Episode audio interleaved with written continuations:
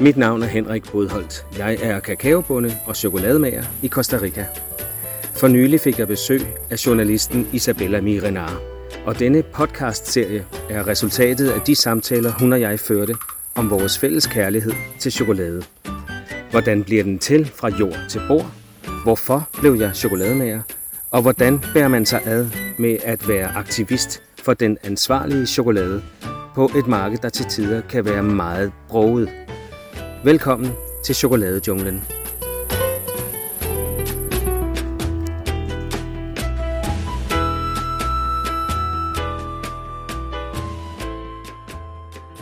Henrik, vi sidder sammen i din chokoladeskov, og du har et motto i Maleko-chokoladen, som din chokolade jo hedder, fra jord til bord. Hvad vil det sige? Jamen, det, det skal tages ret bogstaveligt, fordi det er faktisk jorden, øh, der er udgangspunktet for øh, chokoladen. Og øh, jeg har sådan en lille trosbekendelse. Jeg skrev et digt for nogle år siden, da jeg startede alt det her, så, hvor jeg ligesom prøvede at definere, hvad er det egentlig, chokolade er. Og hvis jeg må være så, øh, så fræk lige at læse det op, så vil jeg gøre det lige nu. Det må du meget gerne. Det lyder sådan her. Chokolade er kakao, gummistøvler og læderbælte, machete og slibesten i skede, bredskyggede hatte med svedbånd. Chokolade af muljord og mudder, spadestik, Land Rover i mandshøjt græs, tropeskyld og myggebalsam, blomster og sommerfugle, tukaner og papaya. Chokolade er en tigerhejre i flugt, en løvfrø under et blad. Chokolade er den dumpe lyd af våde kakaobønner i rul over solvarme planker, dampende kaffe og hjemmebag. En alligator i en branddam, hundevalpe. Chokolade er en skrigul slange i dvale. Måske paradis. Jeg kan godt høre, der ligger en passion for chokoladen her. jeg ved det godt. Øh, men det er, for mig, der er det essensen af, hvad der foregår herude. Den, den beskriver altså den natur, vi, vi er omgivet af, og udgangspunktet i det, det hårde arbejde, du ved, vi skal grave huller og så videre.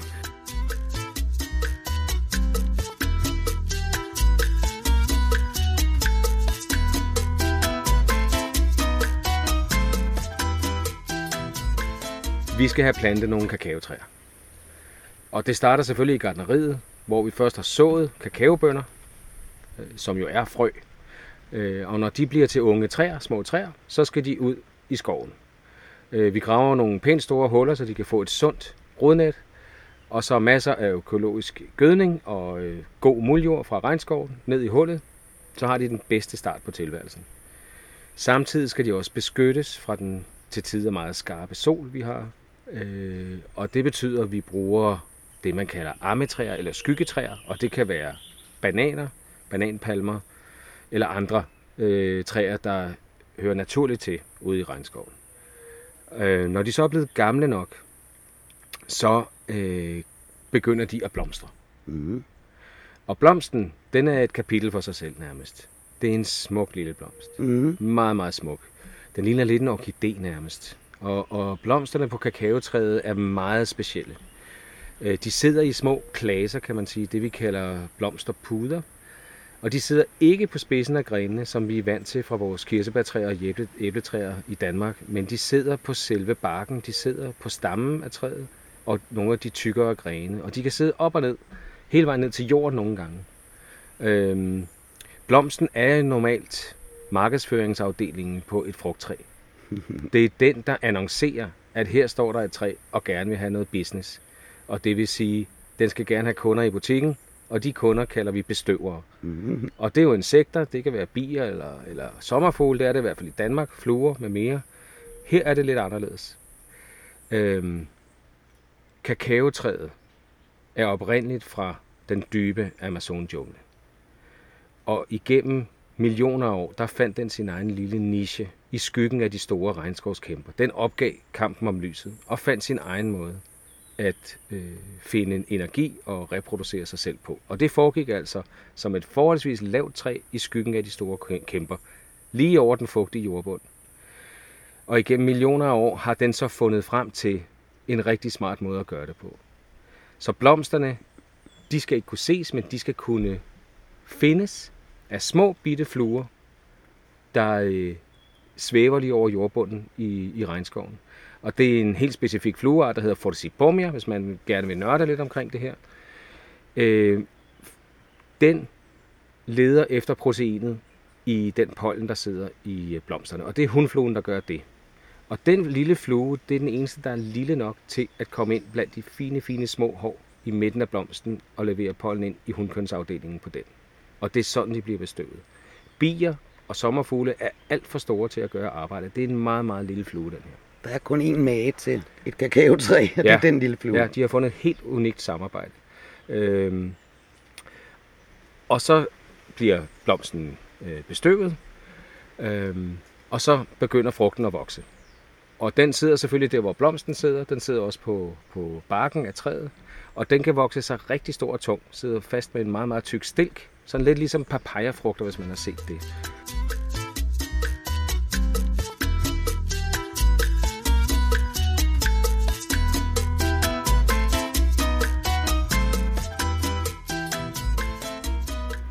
Kan man sige, at det nærmest er livsnødvendigt med meget regn og skarp sol for et kakaotræ, siden at vi er i en regnskov her? Ja, altså kakao, sorten, øh, den art, den voksede jo op i øh, Amazon-junglen og, og ligesom dukkede op sammen med det sydamerikanske kontinent for millioner år siden. Øh, og den blev jo født i det tropiske miljø, kan man sige, det tropiske klima. Øhm, og det er der, den hører til. Det er der, den trives. Så den kan ikke tåle øh, kolde temperaturer, og den skal have masser af regn. Her, hvor vi er nu, er vi jo ret tæt på ekvator, øh, og øh, daglængden er meget stabil året rundt, så de, får, de skal have masser af sol, samtidig med, at de heller ikke må for meget, men der skal hele tiden være sol til fotosyntesen. Og øh, temperaturen er også meget stabile her. Det koldeste, vi har målt, var en, en nat i september for halvandet år siden. Vi nåede helt ned på 17 grader. Og, og det varmeste ligger der om 33 grader. Lidt ligesom det er nu. Vi sidder her og, Ah, og sveder. rigtig varmt, ja. ja. øhm, og så er der regnen. Altså hvis du synes, det regner meget i Danmark, så gang det lige med tre.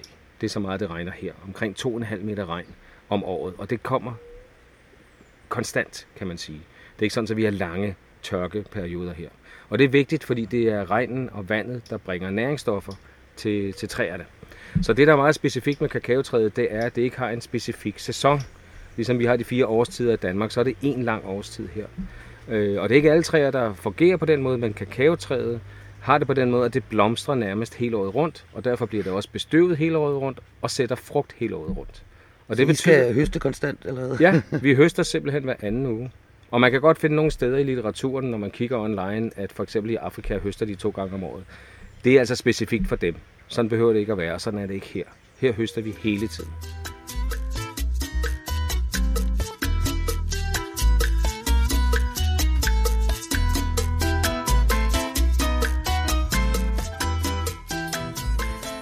Og hvad sker der ellers? Altså, en, en regnskov lukker jo ikke, så I har jo åbent hele døgnet, skulle jeg til at sige, og hele året. Så hvad kan der ellers foregå her? Ja, altså kakao trives jo med alle mulige andre planter og træer. Øh, og det gør jo altså, at vi har plads til andet. Øh, kakaoen er jo ligesom vævet ind i alle mulige andre ting. Øh, og vi har masser af bananer, for dem bruger vi som skyggetræer. Så vi har madbananer og søde bananer. Vi har sådan nogle små mini-bananer, som er de lækreste i verden. Øh, vi dyrker også sådan noget som guava, som er rigtig gode skyggetræer. Øh, andre frugter.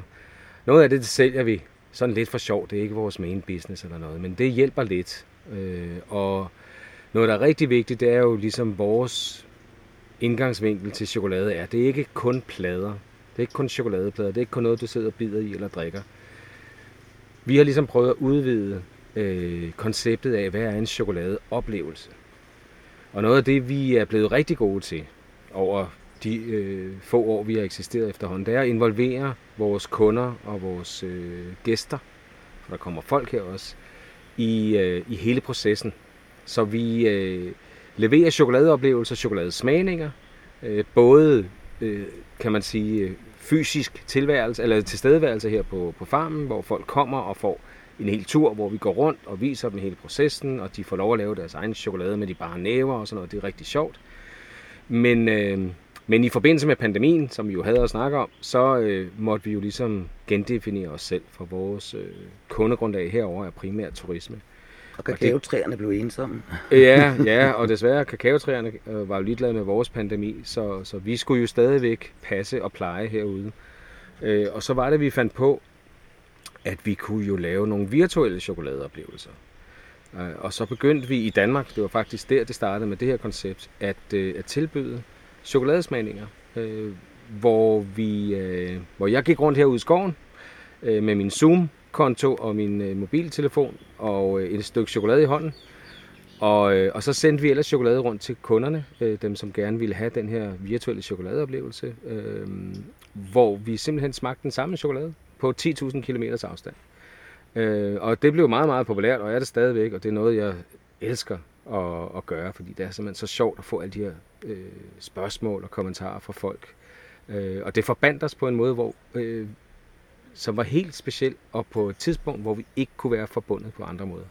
Øh, så der fandt vi af nød, kan man Der kom sige. der noget kreativitet ud Ja, af netop. det. Ja, ja, ja. Øh, øh, nogle andre former for chokoladeoplevelser. Og, og det, det er noget, jeg har fundet ud af, det her med at, at, øh, at inddrage folk i den autenticitet, som vi kan tilbyde, øh, det er noget, som folk sætter meget pris på. Øh, fordi, ligesom du selv har sagt, du ved ikke så meget om, hvor chokolade i virkeligheden kommer fra, og det er jo tilfældet for 99 procent af forbrugerne i Norden øh, og Europa, at de ved i virkeligheden ikke, hvor det kommer fra. Og det får vi meget ud af, og det gør kunderne heldigvis også.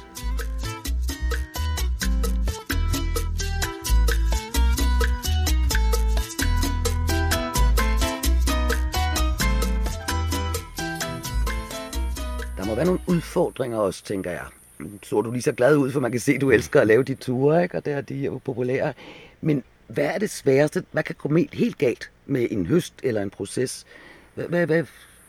Ja, altså der er jo naturen, ikke også? Og der er vejret, klimaet, øh, som jo kan byde på nogle udfordringer nogle gange. Øh, det startede sådan set, inden vi overhovedet havde farmen øh, tilbage i 2016. Øh, vi havde skrevet kontrakten under.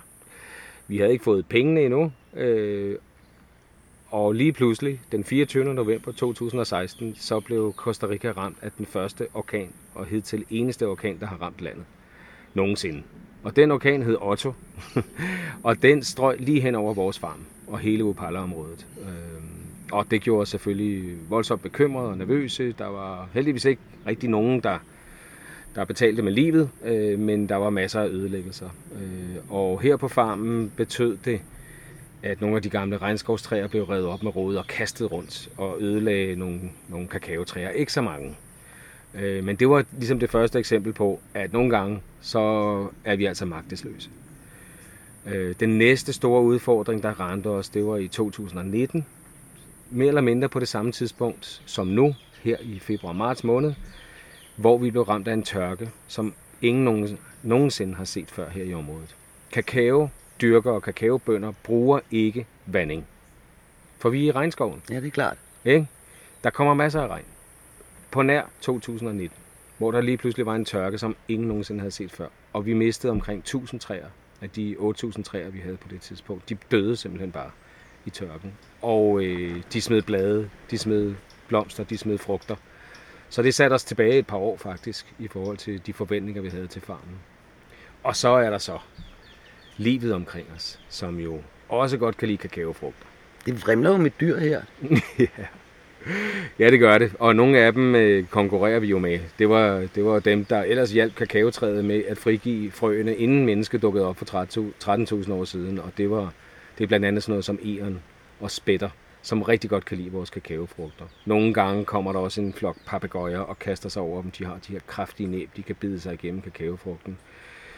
Vi har også set øh, vaskebjørne indimellem, der kan øh, tage for sig af retterne. Øh, så det er nogle af de, øh, de dyr, vi konkurrerer med. Det er dem, jeg kalder vores konkurrenter. Og på en måde så betaler I husleje for dyrenes hjem her. Ja, for det er jo også der er rykket ind i deres, øh, i deres miljø, kan man sige. Det er jo mennesket, øh, der er rykket ind her i, øh, i deres regnskov. Så vi må bare dele, men det er også smukt at dele chokolade. Det skal man. Hvis man køber et stykke chokolade, så skal man dele det med den, man holder mest Det er jeg ikke meget for. Nej. jeg vil have det for mig selv. Ja.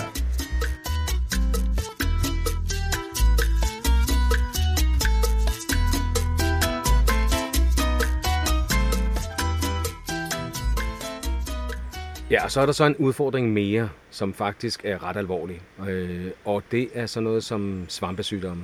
Vi er jo et miljø, hvor der er meget, meget høj luftfugtighed, altså året rundt 80-100% luftfugtighed. Ikke i dag, vil jeg så sige. Vi Nej, sidder i, i en hedebølge. Ja. ja, det er meget tørt lige nu, men det er det på den her årstid. Øh, men, men generelt så er der jo høje temperaturer og høj luftfugtighed. Det betyder, at der er masser af øh, grobund for svampe og øh, svampekulturer. Øh, Costa Rica har historisk været et rigtig godt kakaoland, men øh, i starten af 70'erne dukkede der lige pludselig en ny svampesygdom op, der hedder Monelia, kalder vi den. Og den var ekstremt aggressiv, angriber frugterne øh, og ødelægger det hele og spreder sig meget, meget aggressivt. Øh, og det betød, at de fleste kakaobønder dengang bare gav op. Øh, nu har man lært at håndtere den. Øh, men der er kun en måde at håndtere den på, hvis man er økologisk kakaobund. Og det jeg begynder er... allerede at tænke, at der kunne være lidt hjælp i noget kemi, selvom det er nærmest er forbudt at sige. Ja, nej, det må du godt sige, for det er der jo. Der findes fungicider, men det vil vi jo ikke. Øh, så det gør vi ikke. Og, og vi håndterer det simpelthen mekanisk, når vi øh, opdager... Hvordan? Jamen, vi er nødt til at holde øje med, hvordan vores frugter har det på træerne. Og når vi ser nogle, de begyndte pletter fra de her øh, svampesygdomme, så gælder det altså om at få skåret den frugt ned. En for en øh, graver et hul i jorden og begraver den her frugt, så den ikke når at udvikle de her sporer, der kan sprede sig øh, med vinden til resten af farmen. Øh, og, og det, er altså, det kræver meget tid. Øh, og vi har haft forskellige perioder, hvor den har været mere eller mindre præsent her øh, på farmen. Men der er ikke noget at gøre. Man må tage den en frugt ad gangen, og så på et eller andet tidspunkt får man reduceret det til et minimum. Men der dukker hele tiden noget op indimellem.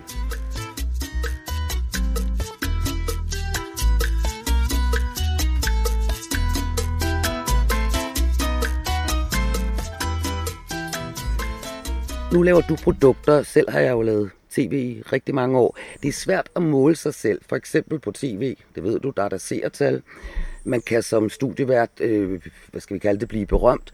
Folk øh, kigger på gaden. Men der er ingen viden om, de synes, man er dygtig.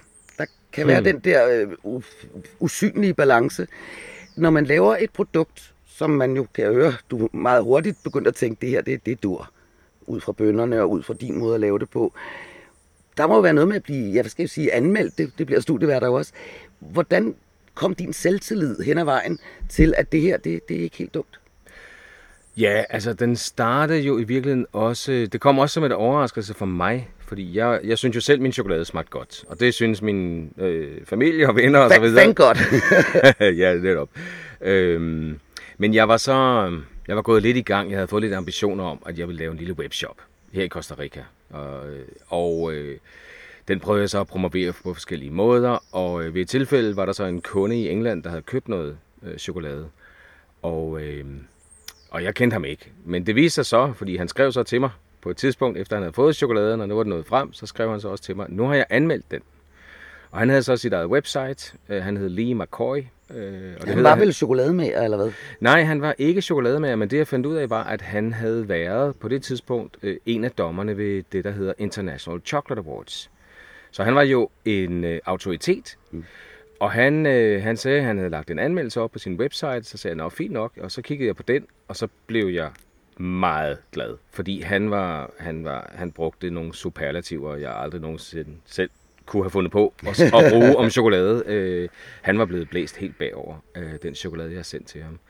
Øh, og det må man sige, det var jo selvtilliden, der så fik et boost der, hvor jeg tænkte, hold da op, det er ikke kun mig, det er også helt neutrale folk. Det er hverken familie eller venner, det er folk, der ved noget om det, det er eksperter, der kommer og siger, den her chokolade, den er noget helt særligt. Og han skrev til sidst, tror jeg, øh, det her er en chokolademager, jeg har tænkt mig at samle på. Øh, så det, det er var, stort, det er ja, stort, synes ja, jeg. det var stort. Hvad med at vinde præmier? Øhm, jeg har selv været faktisk, jeg har engang prøvet at være chokoladesmager, uden at vide noget. Øh, et eller andet arrangement, hvor vi skulle støtte en festival. Men det at vinde præmier, er det vigtigt? Altså jeg ved, en restaurant vil gerne have kokkehuer eller stjerner. Hvor vigtigt er det, og har du prøvet det? Ja, øh, det har jeg. Øh, der er jo nogle forskellige konkurrencer, kan man sige, øh, internationale. Og der, der er et par stykker, men den, der ligesom er den mest prestigefyldte for vores håndværkschokolade øh, koncept, kan man sige, det er det, der hedder International Chocolate Awards.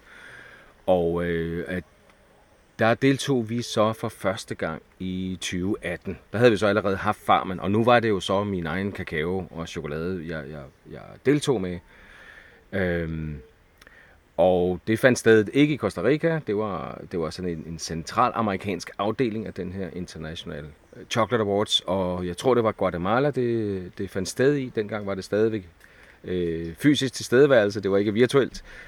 Og øh, jeg har så sendt, øh, jeg tror vi har sendt 12 forskellige bidrag, 12 forskellige slags chokolade til de her awards.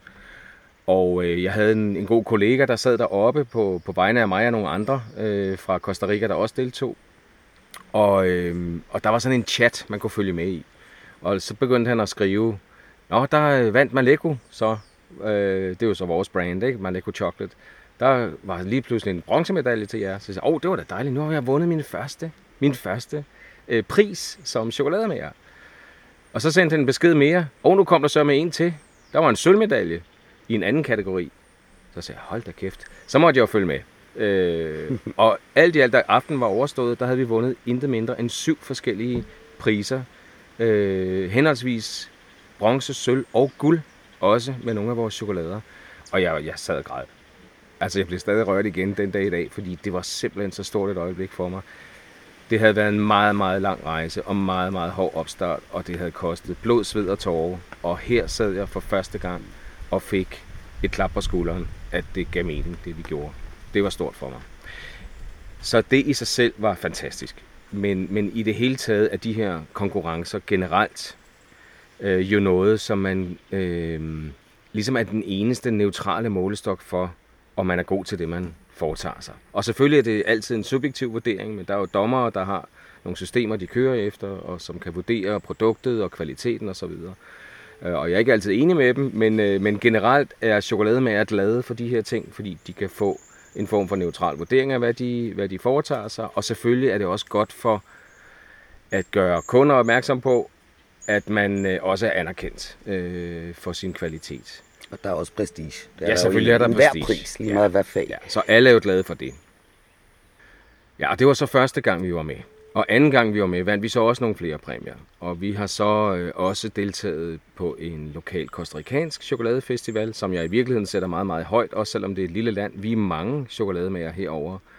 Hvis man skal sammenligne lidt med Danmark, hvor der måske er to, tre øh, chokolademager i, i min kategori, så i Costa Rica alene er der måske 20, fordi vi jo er et oprindelsesland. Det er her, vi dyrker kakaoen.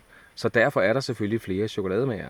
Øhm, og jeg sætter mine kolleger meget højt, selvom de er konkurrenter. Så jeg kan godt lide at måle mig med dem også. Og der har vi været også, øh, kan man sige, heldige med at vinde præmier. De er det to gange eller tre gange, vi har haft øh, konkurrencer på de chokoladefestivaler. Og så sent som sidste sommer vandt vi første præmie med en mælkechokolade med kaffe, og en anden præmie med øh, en af vores mørke chokolader, som er lavet udelukkende af en kakaosort, der kun findes på vores farm. En vi kalder Maleku nummer 2.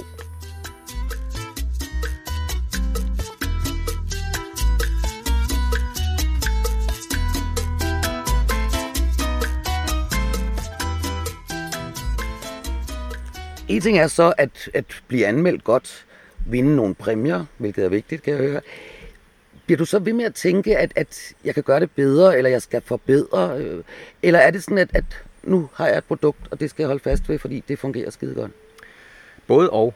Øh, selvfølgelig, hvis man har vundet en præmie med en chokolade, så har den særstatus. Og så mm-hmm. siger man, det er den, det er den øh, opskrift, det er, den, den skal have lov, og den skal have den der markat på, den har vundet de præmier. Men der er jo plads til andre slags chokolader. Chokolade er ekstremt versatilt, fleksibelt. Man kan lave så meget af det på forskellige kombinationer og, og måder og mørker og, og du ved, med mælk i og så videre. Så der er masser af andre typer chokolade, man kan lave. Det betyder ikke, at man går væk fra dem, der er ens øh, flagskib. Øh, de får lov at stå, og de får lov at hænge på væggen, du ved, mm. diplomerne og så videre, og dem vil man altid lave, vil jeg tro. Det gør jeg i hvert fald. Jeg har dem stadigvæk i mit repertoire, kan man sige. Men, men der kan man jo godt bevæge sig ud i andre øh, former for chokolader, eller, eller kombinationer, infusioner, inklusioner osv. Det kan man jo sagtens. Det øh, går ikke ud over de hjørnestene, man allerede har etableret. Har du prøvet at lave en chokolade, hvor du opdager, at det er en fiasko? Det, det, det er bare ikke den smagsvariant, jeg skal lave. Ja, det har jeg prøvet. Øh, jeg har prøvet at lave, på et tidspunkt lavede en chokolade med noget kardemomme i. Det smager på mig til. øh, øh, og, og der er nogen, der kan lide det. Jeg kan ikke lide det. Jeg kan ikke lide det. Og så tænker jeg, så skal jeg ikke lave det. Jeg laver kun chokolade, jeg selv kan lide. Sådan, det er mit, det, det er mit udgangspunkt. Øh, og det er også derfor, når folk spørger mig, hvad er din yndlingschokolade? Så siger jeg, du spørger den forkerte. Ja, alt, det det, rigtigt. alt det, du står og smager på nu, det er noget, jeg har lavet, det er noget, jeg står indenfor, det er noget, jeg kan lide. Øh, så så det, det er ligesom svaret på det. Det er en helt personlig approach til det her, kan man sige.